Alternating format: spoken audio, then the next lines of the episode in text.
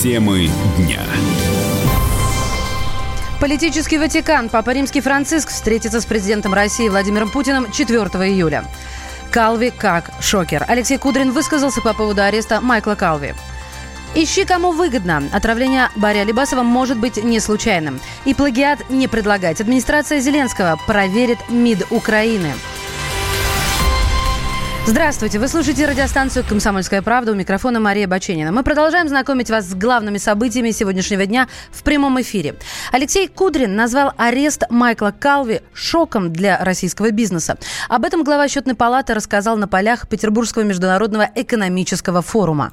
Я благодарен Борису Титову, который недавно озвучил данные опросы, которые провела Федеральная служба охраны по отношению наших предпринимателей к судам. Больше 55% наших бизнесменов не доверяют судебной системе, а две трети ее считают не независимой и не объективной. Такое отношение к важнейшему институту, который, по сути, является последней инстанцией справедливости и говорит о том, что у нас слабый институт, и вот это верховенство права не достигается. В отношении правоохранительных органов э, в отношении работы полиции, других служб безопасности. 70% считают у нас бизнесменов э, ведение бизнеса небезопасным. То есть это вообще сложный труд, очень опасный, рискованный. И ситуация с Майклом Калви, она еще раз это показывает. В общем, с одной стороны заявляется, что он обладает высокой репутацией, с другой стороны почему-то держит под арестом, в то время как может спокойно идти объективный процесс. И после этого, я напомните, назвал это событие с Майклом Калви как шок для экономики. Безусловно, это шок. С начала этого года отток капитала из России удвоился. И сейчас больше 40 миллиардов только с начала года достиг. То есть мы понимаем, что у нас нет стабильных правил, что у нас нет справедливости в контроле за этими правилами, справедливости в арбитраже. Майкл Клалви, основатель и управляющий партнер фонда частных капиталовложений «Беринг Восток». В феврале этого года он был арестован Басманным судом Москвы. Инвестора и еще пятерых человек подозревают в хищении 2,5 миллиардов рублей. В апреле Калви перевели под домашний арест. А с нами на связи финансовый омбудсмен Павел Медведев. Павел Алексеевич, здравствуйте. Здравствуйте. Ну, если базироваться на заявлении Кудрина, действительно ли бизнес, на ваш взгляд, боится развиваться в нашей стране? Да, безусловно, это так. Причем я бы сослался не на ту часть выступления Кудрина, где он говорит о Калве. Он, Кудрин, благородный человек и, по-видимому, своими высказываниями хочет способствовать освобождению Калви. Мне кажется, что более фундаментальная часть – это про Троекурова. И вот э, беда, главная это беда в Троекурове, а не в Калве. Калви только последствия это главной беды. Пока у нас не будет скорого, справедливого, законного суда, пока правоохранительные органы не будут компетентными и добросовестными, ну, на какого Калви мы можем рассчитывать? То есть э, мы не можем говорить о том, что арест Калви – это толчок для бегства бизнеса из России. Но ведь Алексей Кудрин именно здесь провел такую коннотацию. Я думаю, что это проявление благородства Кудрина и больше ничего. Я разговаривал с предпринимателями, они очень вяло прореагировали на арест Калви. Не потому, что им не жалко Калви, а потому, что Калви уже давно, далеко не первый случай. Павел Алексеевич, а если от отпустят, а, то можно ли заявить, что изменится ситуация?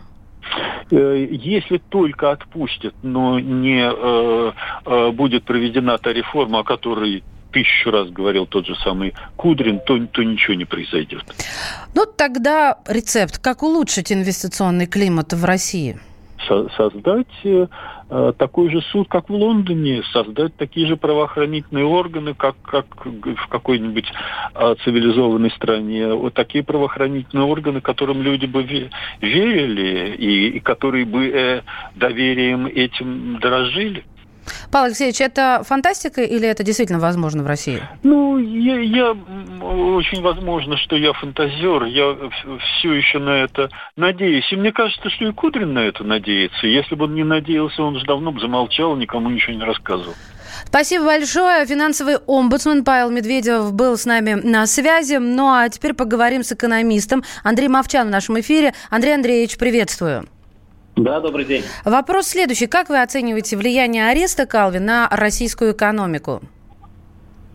Ну, вы знаете, я не стал бы преувеличивать э, проблему. Э, вот в каком смысле. Дело в том, что э, арест Майкла Калви, безусловно, сильно влияет, сильно мог бы повлиять, если хотите, на инвестиционный климат прежде всего.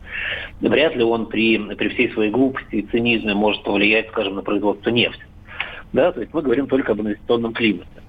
Инвестиционный климат в России так из рук вон плохой, и понятно, что арест Калви его еще ухудшает, но это уже такие маржинальные процессы, которые мало на что влияют. Инвестиции в России не идут, Эм, инвестиции отрицательные в последние годы, иностранные, а основная масса из тех, которые еще и делаются, делаются за счет просто реинвестирования того, что получается здесь. То есть новых денег совсем не приходит.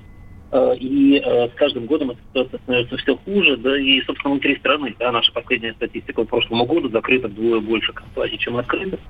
И все это говорит о том, что ситуация э, с частным бизнесом и с иностранным бизнесом более-менее катастрофическая. Ну и понятно, что арест Кайл и особый цинизм, с которым это обсуждается в Кремле сейчас, конечно, еще ситуацию ухудшает.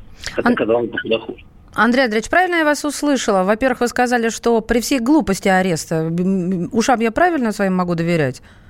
Да, безусловно. Угу. Я считаю, что иначе как глупости назвать нельзя. Во-первых, вся эта история, все это дело, оно, оно понятно, не стоит ареста при любом раскладе. Там э, огромный трехмиллиардный фонд, который инвестировал в российскую экономику, и в конце концов, если что-то было нарушено, то нет никаких проблем э, списать с этого фонда убытки, и пени, и штрафы, и расплатиться с э, истцами, э, не прибегая к лишению свободы. Э, таких знаковых фигур, как менеджеры фонда. Я напомню, что там еще шесть человек оказалось за решеткой, не только Каут.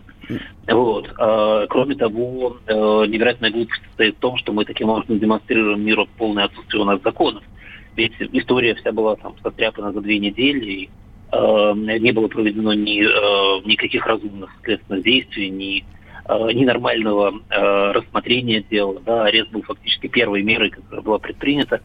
Э, мы просто давали понять всему миру, что в стране царит беззаконие и доверять нашим правоохранительным органам нельзя. Если кто-то еще этого раньше не понимал, то теперь он точно это понял. Андрей Андреевич, ну и как э, знаменатель или э, подчеркните, то есть арест Калви отдельно, а бегство бизнеса из России отдельно, не связаны друг с другом две вещи?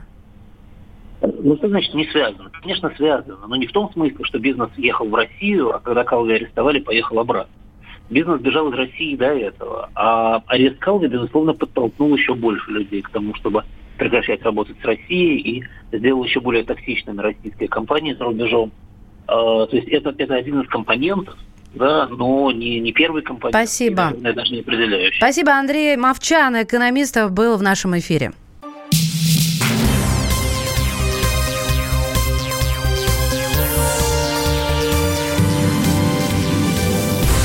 Мы возвращаемся в прямой эфир. Меня зовут Мария Баченина. Адвокат Сергей Журин не исключает, что Барри Алибасова могли отравить. У продюсера было много недоброжелателей, отметил Журин крайне сложно выпить жидкость для промывки труб, потому что она же еще и запах соответствующий, да, там и на вкус, что он как бы не думая залпом там что-то там выпивал. В это верится несколько с трудом. У каждого человека есть недоброжелатели, и я, естественно, не имею права думать, а кто из них способен на отравление, кто не способен на отравление, но вокруг Алибасов было много там как сомнительных личностей, так и откровенных негодяев, так и хороших людей. И, кстати говоря, в той квартире, где жил Алибасов, он никогда не закрывал двери, кстати. То есть туда мог любой вообще попасть, и у него доступ был круглосуточный. Здесь на кого-то кидать тень я бы, наверное, не стал бы. Ранее появилось сообщение, что Алибасов впал в кому и его готовят к операции. Пиар-директор артиста опроверг, опроверг информацию о срочном хирургическом вмешательстве. По словам представителя Алибасова Вадима Горожанкина, продюсер находится в сознании. Сегодня у музыканта день рождения, но врачи ограничили к нему доступ друзей и близких, рассказал Горожанкин. В первую очередь к нему хотят попасть участники группы. Она, по предварительным данным, не удастся поздравить его непосредственно в палате. Может быть, быть, как-то ситуация изменится, там, ближе к четырем часам. Кто сможет его поздравить, это будет Лидия Николаевна Федосеева-Шукшина и его сын. Конечно же, много людей хочет его поздравить, прийти к нему, коллеги, друзья. Про поклонников мы не говорим, конечно же, они все хотят тоже, но по понятным причинам это невозможно. Ему придется отпраздновать свой день рождения в какой-то степени в одиночестве. За ним внимательно следит медицинский персонал, Состояние стабильно тяжелое, потому что такова специфика отравления. Еще несколько дней состояние будет стабильно тяжелым. Боря Лебасов попал в реанимацию, выпив по ошибке средства для чистки труб. Артиста доставили в токсикологическое отделение НИИ имени Склифосовского. Врачи диагностировали у продюсера ожоги пищевода, желудка и дыхательных путей. Радио «Комсомольская правда». Более сотни городов вещания и многомиллионная аудитория. Екатеринбург 92 и 3 FM. Эм. Кемерово 89 и 8 FM. Эм. Владивосток 94 FM. Эм. Москва 97 и 2 FM. Слушаем всей страной.